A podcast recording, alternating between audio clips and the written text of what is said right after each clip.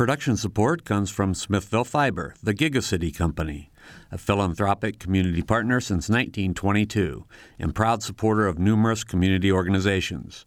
More information at smithville.com. And School of Public Health Bloomington, Public Health Reimagined, addressing 21st century health challenges with a multidisciplinary approach to disease prevention, health promotion, and enhancing quality of life. publichealth.indiana.edu.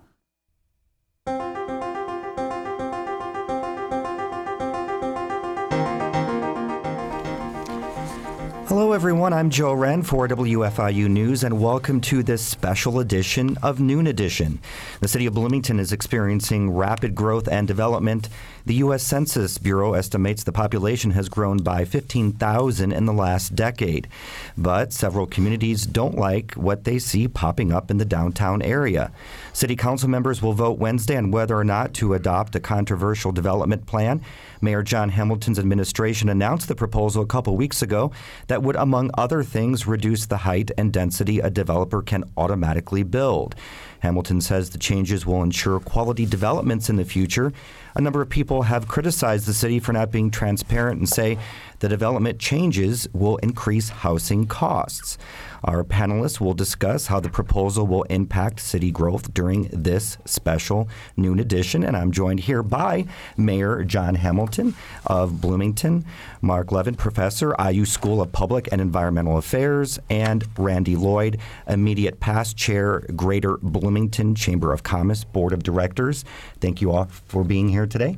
Thank and you I'm- for having us. Good to be yes, here. yes, and I'm also joined by reporter Lindsay Wright, who's been following this story as well. And Lindsay, we want to hear from our viewers and listeners. We're on Facebook Live, so That's people right. can join us there, Yeah, or ask they questions can call or, in or Yeah. send in comments. You can join the live chat by tweeting at Noon, noon Edition or give us a call at 812 855 0811 or toll free at 1 877 285 9348. So, so ask away. We want to hear from you.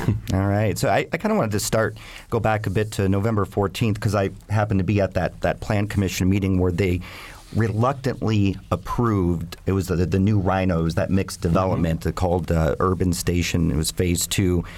Um, most of the members just thought the building structure design was inappropriate for being so close to downtown. So it was asked, what if we don't approve uh, this? And City Legal said, well, they can sue us.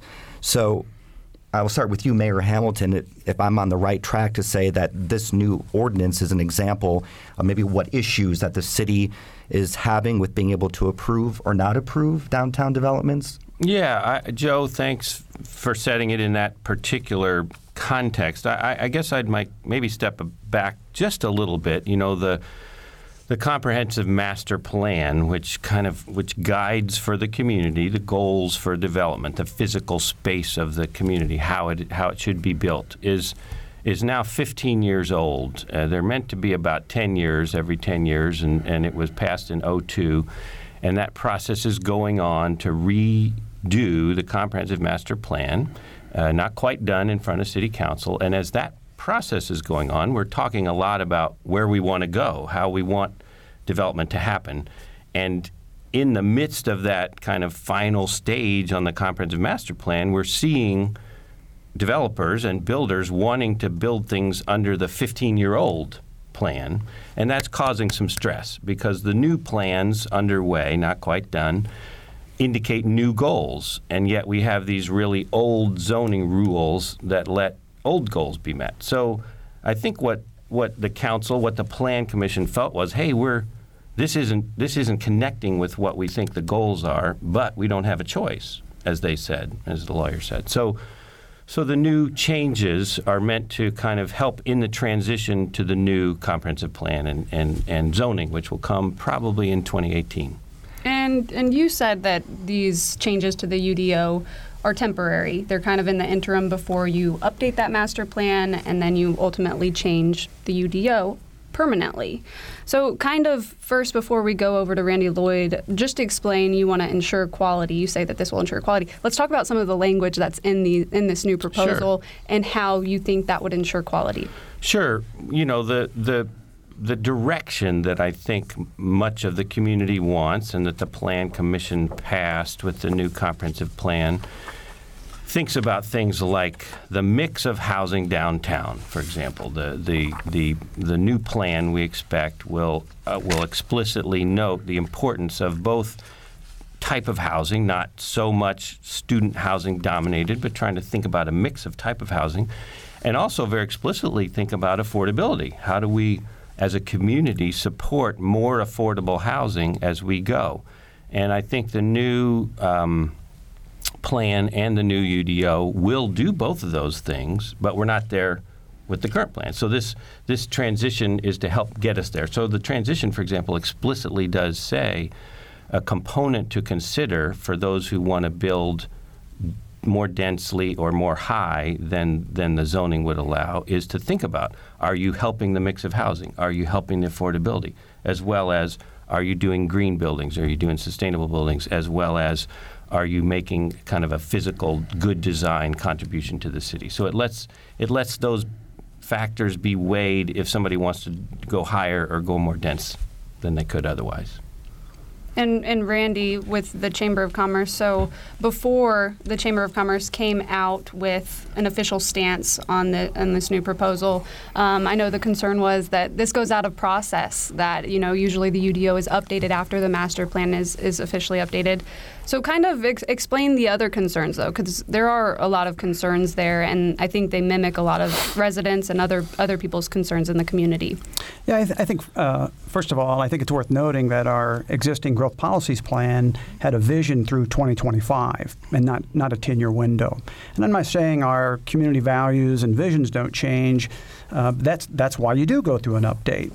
And from our perspective um, we've had great community input, including uh, the, com- the, business community and concerned citizens, all participating on updating our comprehensive plan, which would then typically lead to changes in the UDO. And this seems to be taking just a section, a piece of it, and rushing it ahead of, of where we're at and sort of having our community discussions. And while we may not like everything that gets built under our current UDO and growth policies plan, I'm sure you could go back 10 years and find things that some people didn't like. And I don't see it as a crisis. Um, to, that that actually supports being able to sort of enact what we basically see as a moratorium. I think when you reduce height, you reduce density in our urban core, um, something has to give. And it, it can be called temporary, but the fact is, is that when a developer looks at a project and looks at the viability of building in an urban core, I mean, you're not doing this in two months. I mean, it's a long process. It's a, a long investment. You have to invest a, a, fair amount of money in, and that's assuming one, you got a site.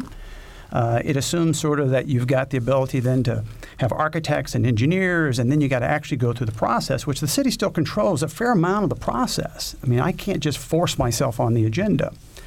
And so I just think that in the time frame of where we're at, specifically with the current updates, the comp plan, and what would follow with the UDO, there is not a crisis in our current rule of the law, which has worked and continues to work, that requires us to do something as radical as this, particularly in the time frame that the city has done that. Um, we noticed this just through a legal notice.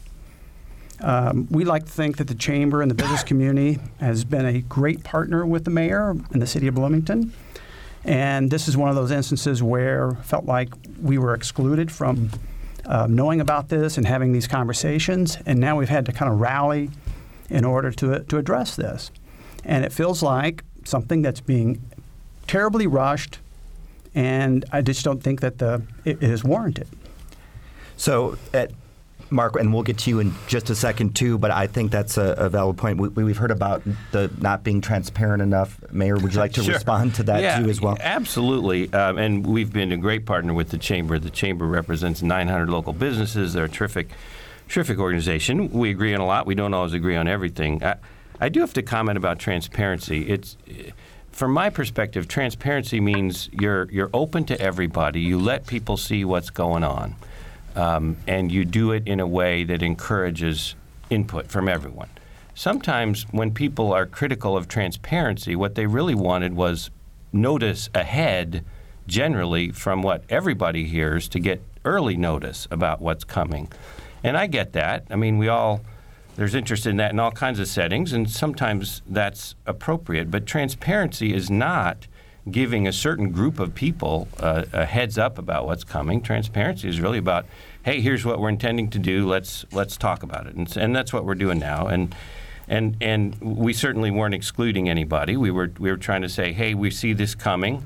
This is what we propose. Let's talk about it. That's what's happening. The Plan Commission had a meeting on it. They voted. The City Council's having a meeting on it, and they voted too. With, with all due respect, I mean, if you get notice through a legal notice in the paper, that means you're just reading legal notices and trying to catch something. I mean, that's that's the the fact of the matter is, and then when you hold a special session for your city council just to get this approved, that can, to, from my perspective, and, and I've worked in city government. I did economic development for Mayor John Fernandez for a number of years. I've served on many boards and commissions, and integrity of process is critical to our local democracy.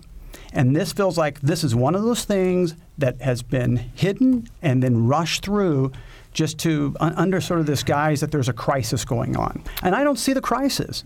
You may not so. like everything that's being built, but it is our current it, it is our current growth policies plan and it is our current UDO. And there's a tremendous amount of discretion that our plan commission has and the planning staff to shape projects. And when there's nothing wrong with having a project that is built by right. In fact, developers want things that can be built by right. And and we may not always like sort of the outcome of what, what every aspect of that, but then let's address the, those components. If you don't like the modulation, change the modulation. If you don't like materials, go back and change materials.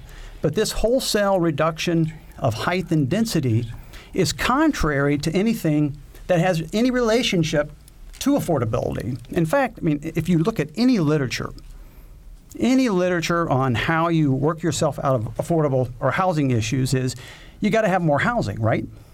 And so this doesn't allow more housing unless well, you negotiate with the Randy, city. Randy, that's just not right that it doesn't allow more housing. In fact, I've tried to make really clear this is not a this what this does is reduce the ability of developers uh, and investors in property to do by right what they might want to do. And I'll, I'll just note, I went back. We had 29 projects significantly over the last two years. 29 projects that did housing development. Some are done, some are underway, have been approved, others, you know, um, uh, through the process. Five, only five of those 29 were by right. 24 of them went through the process, and Randy describes it right. It's a back and forth of the Plan Commission, a group of citizens, a staff trying to work with the project. I'll note this also. Of those 29 projects that were altogether done, 24 of them produced, helped produce affordable housing of about 350 units of affordable housing. It's not it's not random that the five by right projects produce zero units of affordable housing. And so we do uh, I, am in favor of development and investment. I've worked with developers for 25 years. Randy's a developer. He you know and he the voice of developers, I get it. They want to do more. They want to they want to invest and that's a good thing. But I, I work for the city for everybody in the city. And my job is to try to make sure that developments produce good for the whole community. And that's what the Plan Commission works on too. Let's get Mark in really yeah. quick too. Um, Mark's a professor at the IU School of Public Environmental Affairs, and we, we had someone on on the phone. But uh, Leah, if you want to call back, we'll get you on right away, and we'll go to the phones as well. What was your immediate reaction to this new ordinance? Well, I watched the the Plan Commission meeting last night and was intrigued. I think that all of the issues were pretty well described. It it's unusual to have this kind of a, a change in an ordinance that is as limited as this is, but I understand that this is the tool that the law department apparently has said to the mayor and the city council is the one that you can use to stop the kind of development you don't want to see.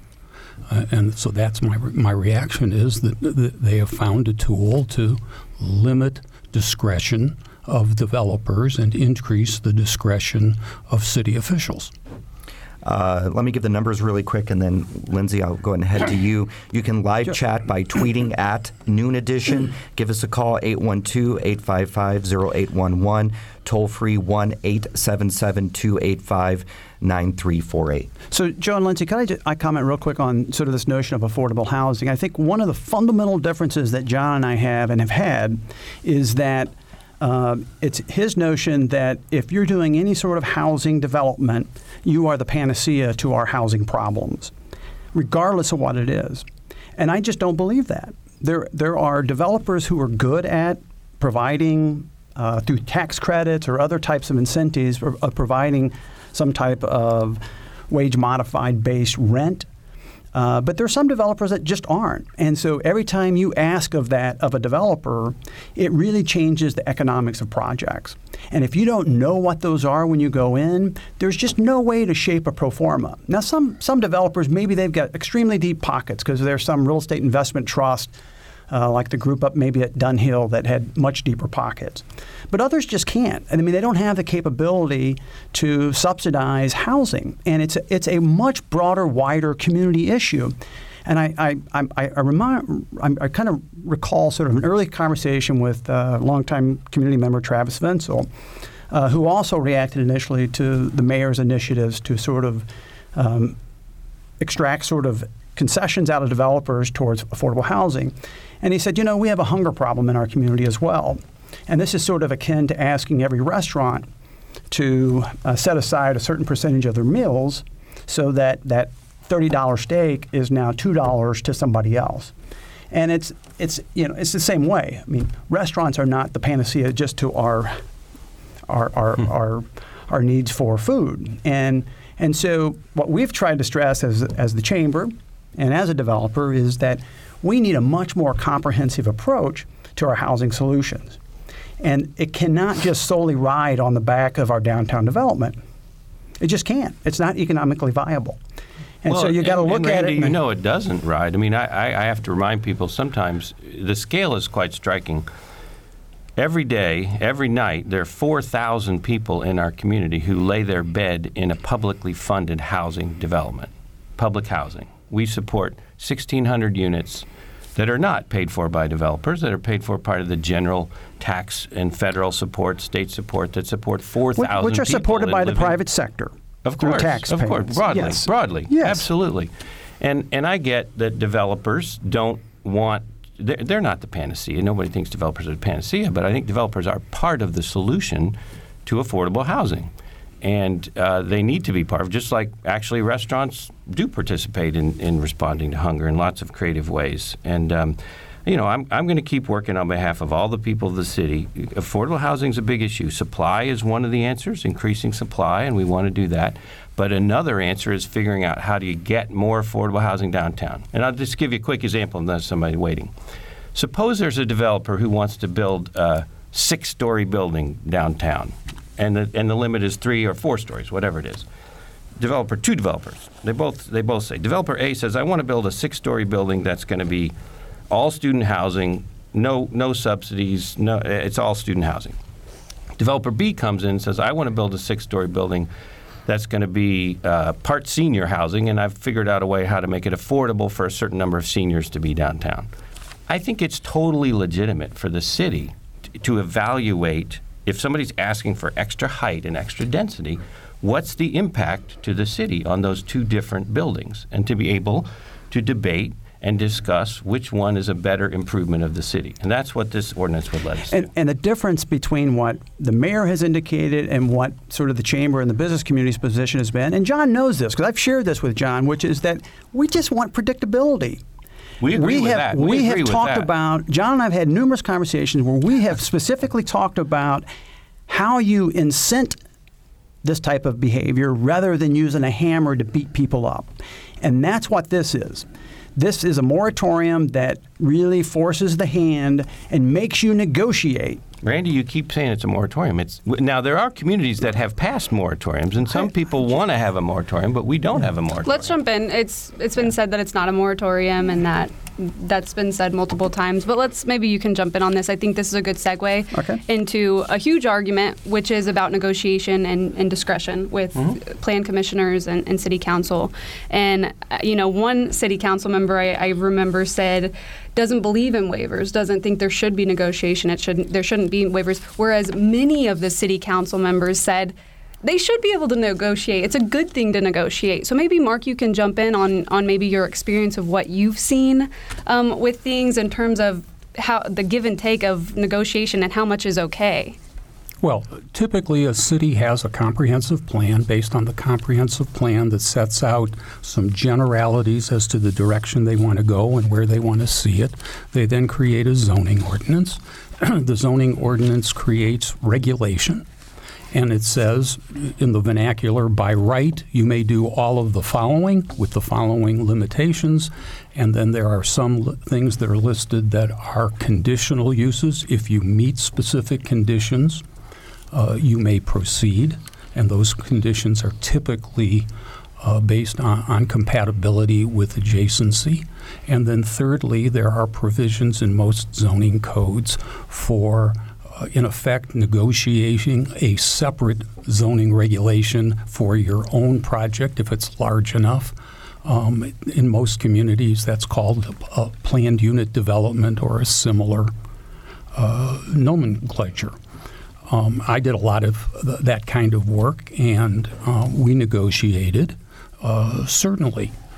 Um, and, and that does take place within some limitations. I think the question becomes how many negotiators are there for the city? That's, that's a good question. I think that, you know, and I've only been here for a short period of time, and what I know mostly is what I read in the newspaper, and so whether that's accurate or not, I will defer to others.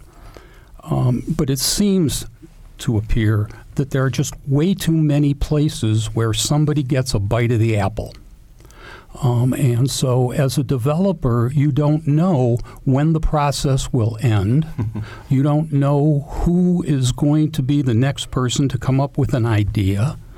Um, I've watched uh, some meetings of the Plan Commission and the City Council, and they're very nice people. And they, uh, I think most of them understand clearly the issues at hand. Uh, but but it's and, and they don't want to offend each other as much as other communities, and that's a good thing. but that in turn means that everybody who has an idea gets to, to put it out there, and people are reluctant to limit their idea, and so everybody takes another little piece of a developer. Um, with somehow the belief that the profit doesn't change or that the developer is making too much money and, and therefore we can take these pieces and there's no impact. Well, that's just not true. Um, and, and so there has to be much more certainty in the process, and I think that there are two different issues here. One is, as the mayor has talked about, vision, substance. Uh, what do we want or what do we don't want? It seems we're better at defining what we don't want than what we do want. Uh, but second of all, there's a very big issue of process. It just appears that, that Bloomington has a, a well deserved reputation in the development community for being a hard place to do business. And it's because of the uncertainty and the cost of process. It takes too long to get an answer. Um, when I was doing development, I used to say to developers who'd come in with some sort of a off the wall proposal that they thought was wonderful, and I was the guy who was the preliminary negotiator for the city. Uh, and I'd look at it and go, it's highly unlikely. That just doesn't meet what we want. And my question to the developer was, would you like the quick no or the long, agonizing, expensive maybe? Mm-hmm. And most developers took the no and went away because they understood how much it was going to cost them to get to maybe. I, I'm, I actually agree with a lot of that, Mark. I think um, you know, Bloomington, we have a very active and interested community and a lot of different viewpoints about all kinds of things. You can you can pick a topic, you know, basketball or or parks or trails or development. And uh, I do think it's useful to think about uh, the process and, and bringing more predictability. I, I've said for years when I ran for mayor, I, I do think we want the developers are doing what the community values that meet those values. You want to make life easier for them. That's like the either a quick no or a, or a smoother yes if they're really meeting objectives of the community. And some of the some of the developers are doing that. Um, there are other developers who aren't in sync or that doesn't match their business model to do what the city wants and figuring out how to have a process. I, am all in favor of process improvement. What I, what I won't what, what I do, what I want to stick to, and I think is really important, is recognizing that look, any owner of an individual property, and, and we're focused on downtown because that's such a gem. Anything that somebody builds is going to be around for quite a while 30 years, 50 years, maybe 100 years. And it's important for the community to have a process by which we help determine is that investment. We want lots of investment. We've had 29 investments in this over the last two years. There's, it's not like developers are disappearing. The developers are very interested in Bloomington. Uh, we want to make sure that that investment is one that helps move the city forward.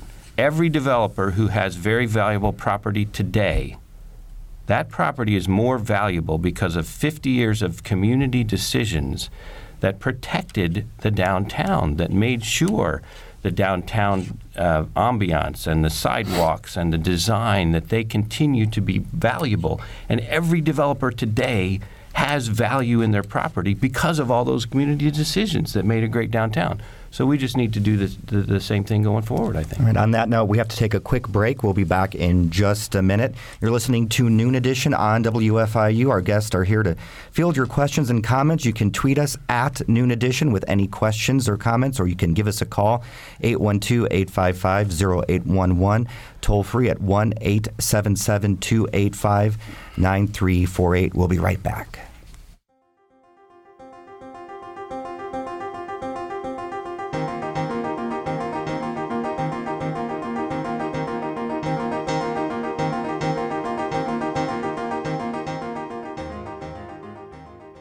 From the Milton Metz studio at IU's Radio TV building, this is Noon Edition on WFIU.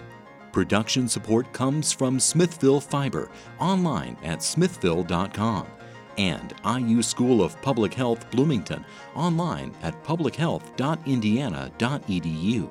WFIU News covers South Central Indiana and the state throughout the day at WFIUnews.org and on Twitter at WFIU News.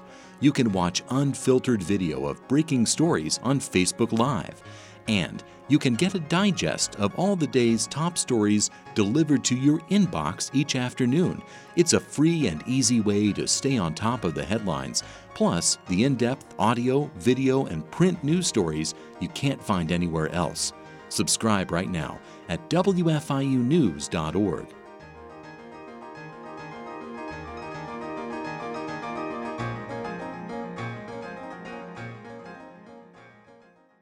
All right, we're back on this special live noon edition. We're on the air and online at Facebook Live. Feel free to join us there, and you can uh, tweet us your questions. You can Facebook Live us a comment. Uh, we'll give you those phone numbers again 812 855 0811, toll free 1 877 285 9348. We're talking about Bloomington. Bloomington's downtown area that's growing at a rapid pace and some of the concerns with that. I'm with Mayor John Hamilton of Bloomington, Mark Levin, Professor, IU School of Public and Environmental Affairs, Randy Lloyd, immediate past chair, Greater Bloomington Chamber of Commerce, of Commerce Board of Directors, and our reporter who's been following this as well, uh, Lindsay Wright.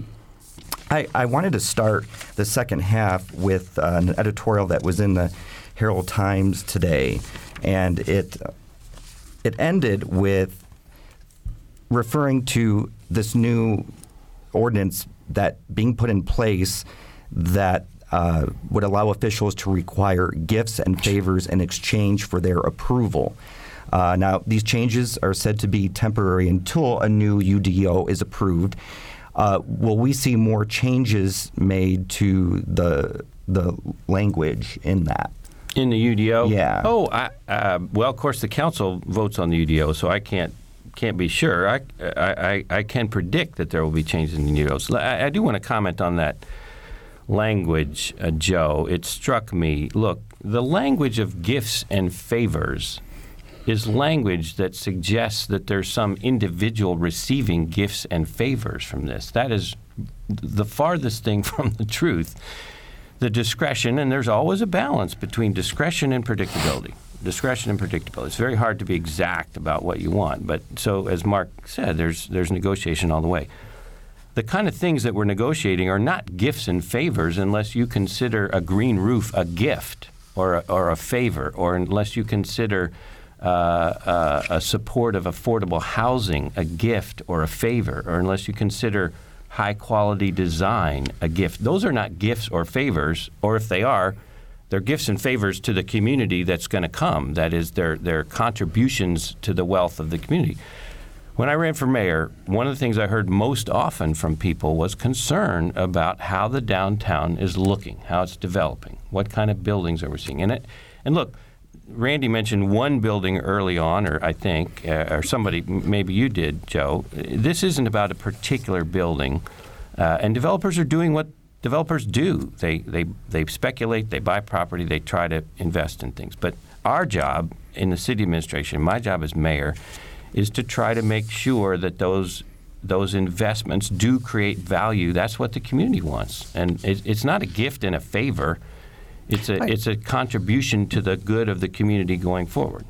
Again, I think that's from the, the mayor's perspective, and I, I think giving a little maybe more insight into what I think the HT was getting at was just again the unpredictability of the process, the fact that I may have to sit in a private meeting with the, the planning director or with the mayor and negotiate what it is I'm going to need to do, whether I got to write a check for some sort of uh, affordable housing project, or whether I've got to uh, somehow rework the economics of my project so that now, in order to get approved, I've got to have three workforce housing units. It's just a much different way than we've ever done business in our community.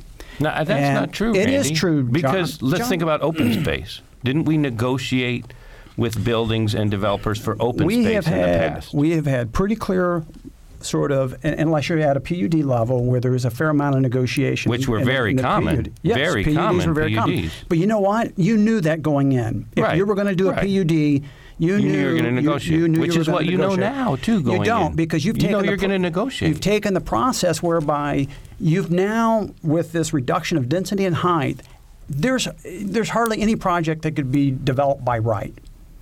And I don't, there's nothing wrong with developing projects by right. Developers want to know and have certainty about how to do that. So when you have to now either write a check for an affordable housing uh, project or do other things that are not actually written down, so we have the expectations about what we can or can't do. They're getting written down. That's the point of the, of But the that- UDO is to try to write them down because that's what the community but, wants. but that's not that's not but that's not there's no need then for this interim step. I don't see the need for a reduction. I don't see this great crisis going on, John, that you says there is, Well- that you say there is. well, Let's go to this process for granting a developer the, uh, the additional height or density that is a deviation from the city code. What? Sure. Let's talk. What What is Sure. that process then? So, so the process isn't changed. We have that process today.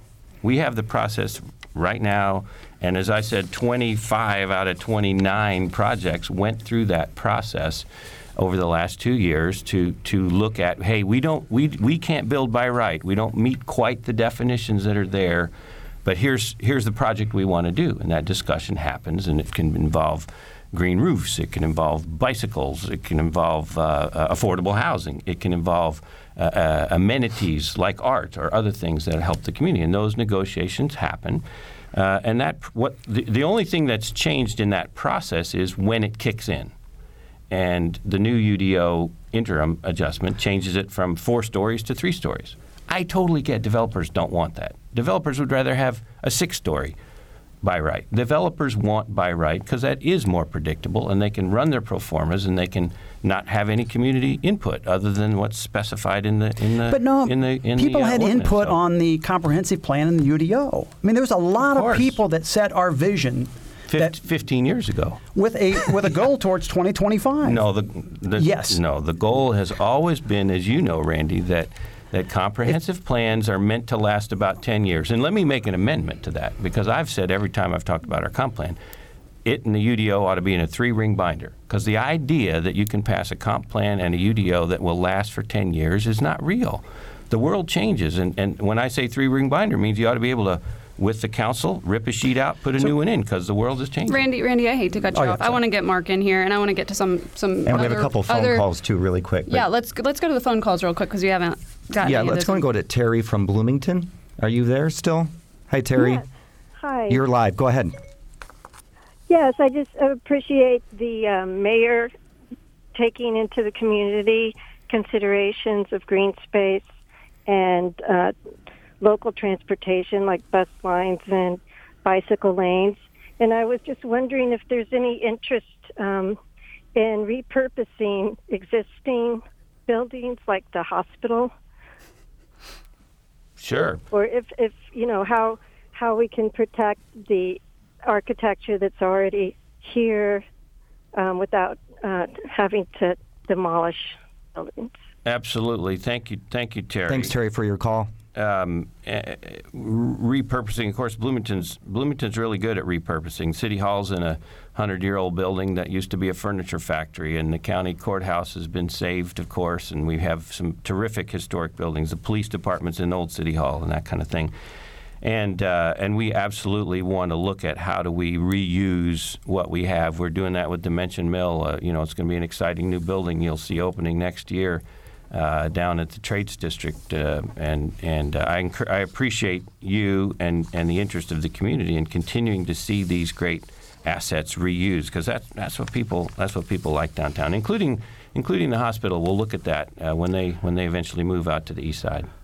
And let's go ahead and go to Jeffrey too from Bloomington. He's on the line. Jeffrey, go ahead. Yeah, I was at the uh, Plan Commission meeting, council meeting last Monday night, not last night, but last Monday night. And there was this $25,000 charge to the developer at 7th and Morton Street to the Affordable Housing Authority. And the developer also had to come up with two workforce units across from the Chocolate Moose to coincide with the 7th and Morton development. So it raises questions to me is, why is the developer or the owner of the project required to give extra money to a housing authority? Is that HUD? I mean, is that government? Is that federal? Is that state? Is that county? You know, what is that housing authority that the developer has to give money to? Sure. Want me take that? Yeah. Uh, thanks, Jeffrey. Um, so we do have the city council created last year a housing development fund, which is a local fund. It's not it's not going to HUD or anywhere else. But um, generally, when developers are are developing housing, if we're able to work with them to identify a way to increase affordable housing, we like them to do the housing right in the project where they are. That's happened, for example, at Urban Station One uh, along along Walnut, where they're putting workforce units, and it's great. They're mixing mixing uh, full time workers with students, and, and that's terrific, and that's kind of optimal. If developers, for various reasons, uh, are convinced, or convince us, or convince themselves that they don't want to do affordable units in the very development that they're building, the Housing Development Fund gives them the ability to support affordable housing in other places in the city. And for example, that happened with uh, with Dunhill, which has been mentioned, a big student housing development up by this football stadium. That developer put uh, invested a million dollars in a housing development fund that's, that now the city can use to help other developers create, for example, about 100 affordable units on Crescent Drive up on the north side of the city. So it's a way to help invest in affordable housing. It's all it's all done locally. Um, and it's part of the part of the mix um, of how we get affordable housing here. And I guess I would just ask quickly is that uh, Jeffrey, I think to your point, which is that Uh, yes, those are part of a negotiation that that developer had to do with the planning staff and presumably the mayor, the mayor's office, uh, to come up with those. I think it's it's I think it's important to note that those are not codified. Those are not expected or predictable. It just all comes out of how how how badly you want to do your project in exchange for something that the administration can sign off for. And I think that's our criticism, which is that there's just no predictability if we want to, if we want these types of things as a community, let's codify them. Let's put them in. And and I, I think it's worth noting that you know both the the chamber and the business community have have asked the mayor and have volunteered and offered to work on a comprehensive housing study to actually quantify our problem, set real goals and objectives. I don't think that what we've got going on now has any sort of real set of goals or objectives. It's kind of and I'm, I'm going to I'm to use a phrase that John u- has used before, which is, let's just uh, throw it against the wall and see what sticks. And that's kind of the approach to public policy that we have right now. Is you take each project, you kind of throw it against the wall and see what sticks. And I think all we've asked for, and, and from the from the development community and from the business community, is some predictability and transparency in the process. Let me jump in here because I, I, have to make this point, and we're getting down to the wire where we could run out of time. Um, so on our Facebook page, we we received several comments, not very many questions, but several comments with concern about IU and students, and saying that the city is prioritizing students building high-rise alcohol dormitories downtown. I think that was a phrase that somebody used. There was one comment that I saw last time I checked. I haven't checked it, you know, that, that recently that was in favor of changing and said maybe these restrictions don't go far enough. Um, but maybe Mark can jump in on this of how do you balance the needs of different communities you have? Because I think another argument is that the city council and, and the mayor's administration is very anti-student. Um, you know, so it's, it goes both ways. Well, I think that college towns tend to have a unique set of issues and whether it's Bloomington, right now, Berkeley uh, is struggling with the same issue. Cities around the country are struggling with the issue. Typically, uh, the new trends in zoning are focused more on form uh, based zoning uh, than use based zoning. And so the, the, that approach says here's what we'd like the building to look like, whether it's materials, modulation, height, density, etc.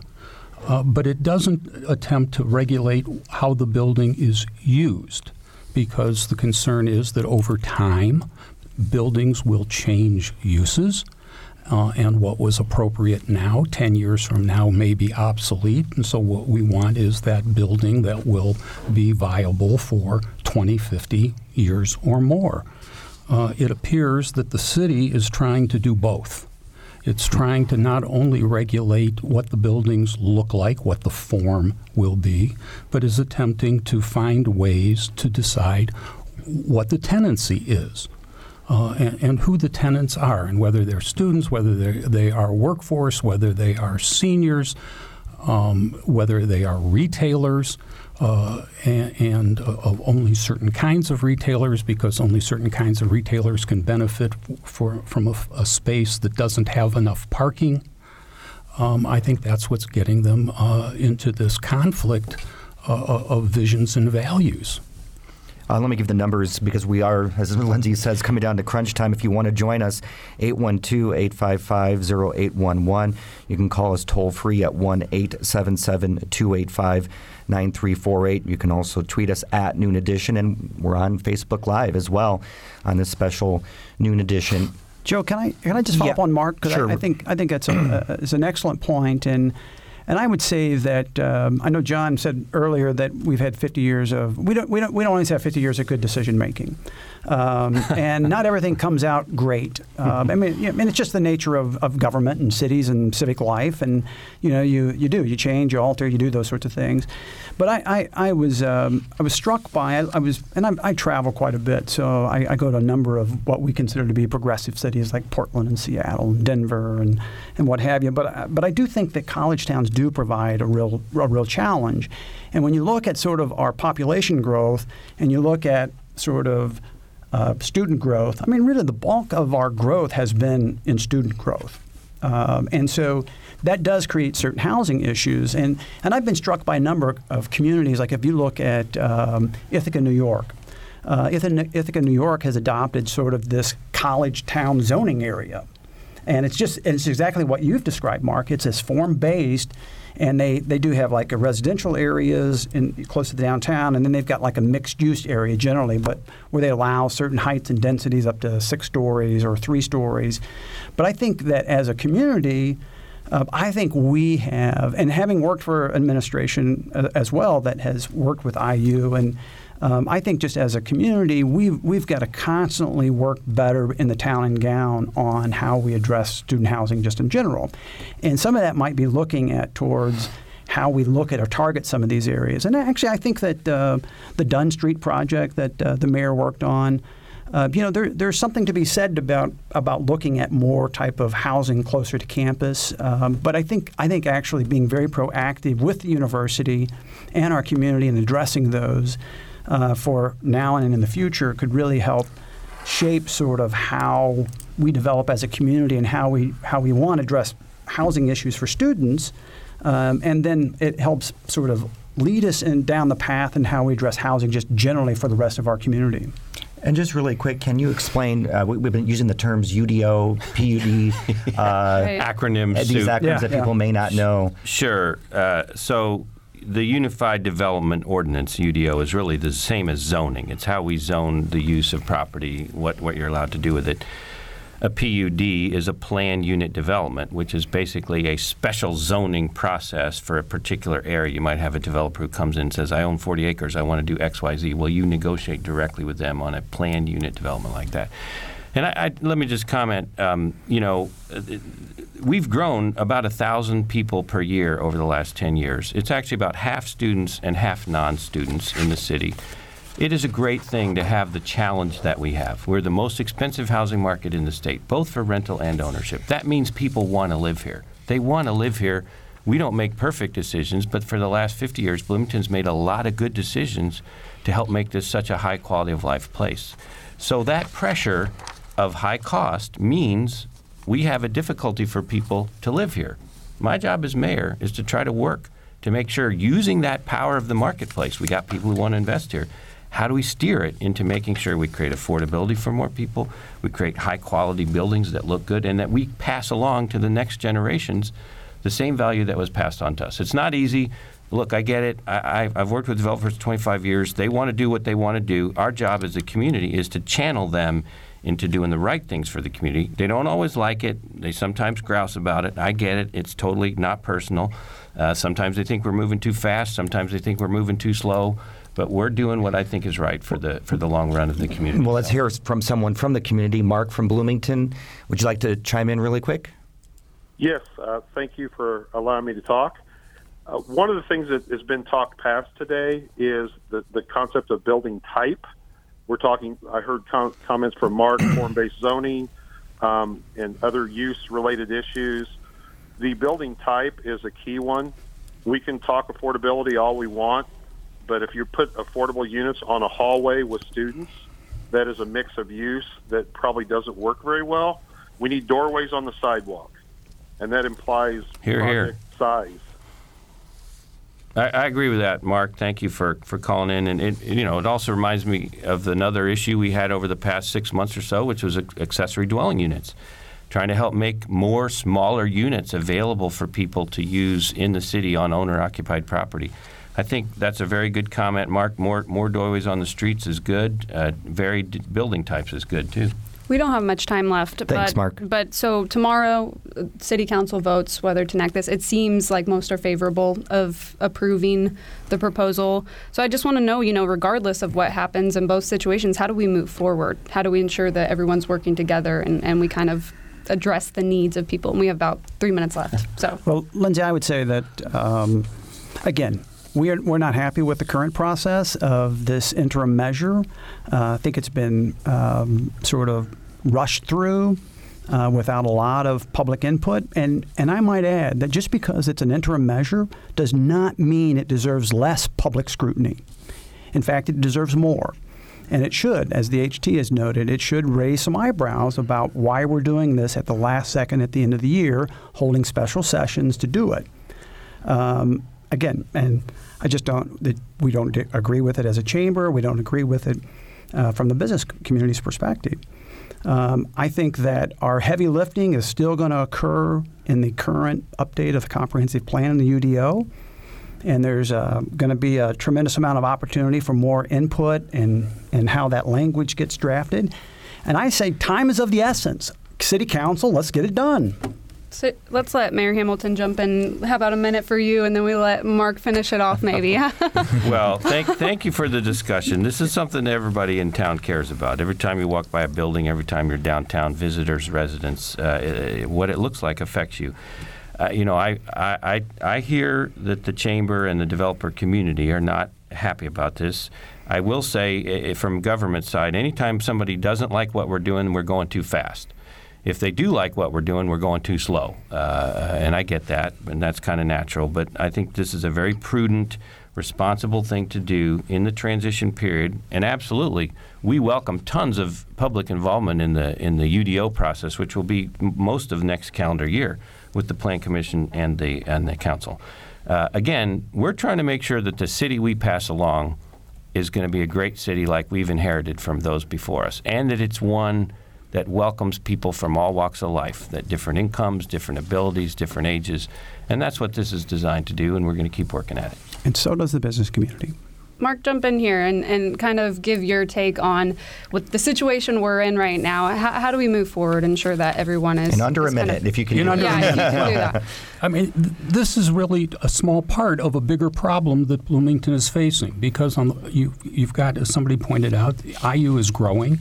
More and more students are coming. If you don't have places already for them, then they're going to compete for the places you have, which is going to drive up rents. But we also have non IU focused development that the mayor is promoting, the idea of more companies coming either to Bloomington or to Monroe County. They're talking about bringing hundreds and hundreds of employees. They're going to have to live somewhere. And we have to leave it at that. Thank you very much. This has been a special noon edition on WFIU. Thank you.